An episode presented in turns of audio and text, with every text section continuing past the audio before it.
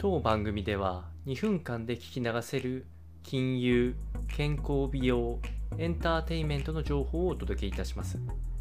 コンテンツ内容の活用方法や質問をしてみたい方は月額サブスクリプションモデルのオンラインミーティングをご用意してありますので概要欄よりご確認ください。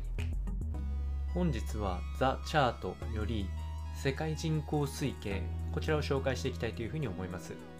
変化するトピックスをチャートで説明してまいりまして現状までの推移から見通しについても解説をしてまいります、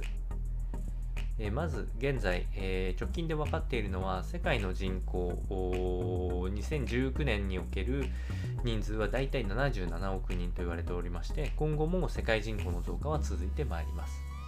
推計値で、え、言いますと直近で、近い値でいきますと2030年で85億人、今の10%増、えー、最後に2100年になると109億人、現在の42%増とどんどん人口は増えていく予定です。ちなみに現在の人口が最も多いのは中国となっておりまして14億人となっております。今後の人口成長率が高い国っていうのは実は9カ国に、限られてどんどん成長していくと見られまして、南アフリカを中心に、その他の国ですと今も多いインドやインドネシア、エジプト、アメリカなどこの辺が伸びていくというふうに見られております。こちらもちなみに2027年にはインドが中国を抜いて世界一の人口を誇る国になるというふうに推計をされております。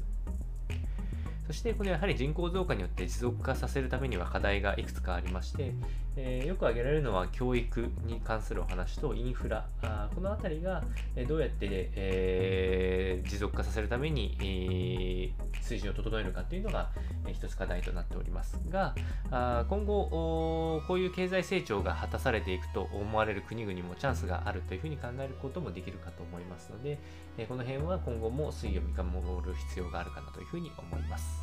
それでは本日も頑張ってまいりましょう。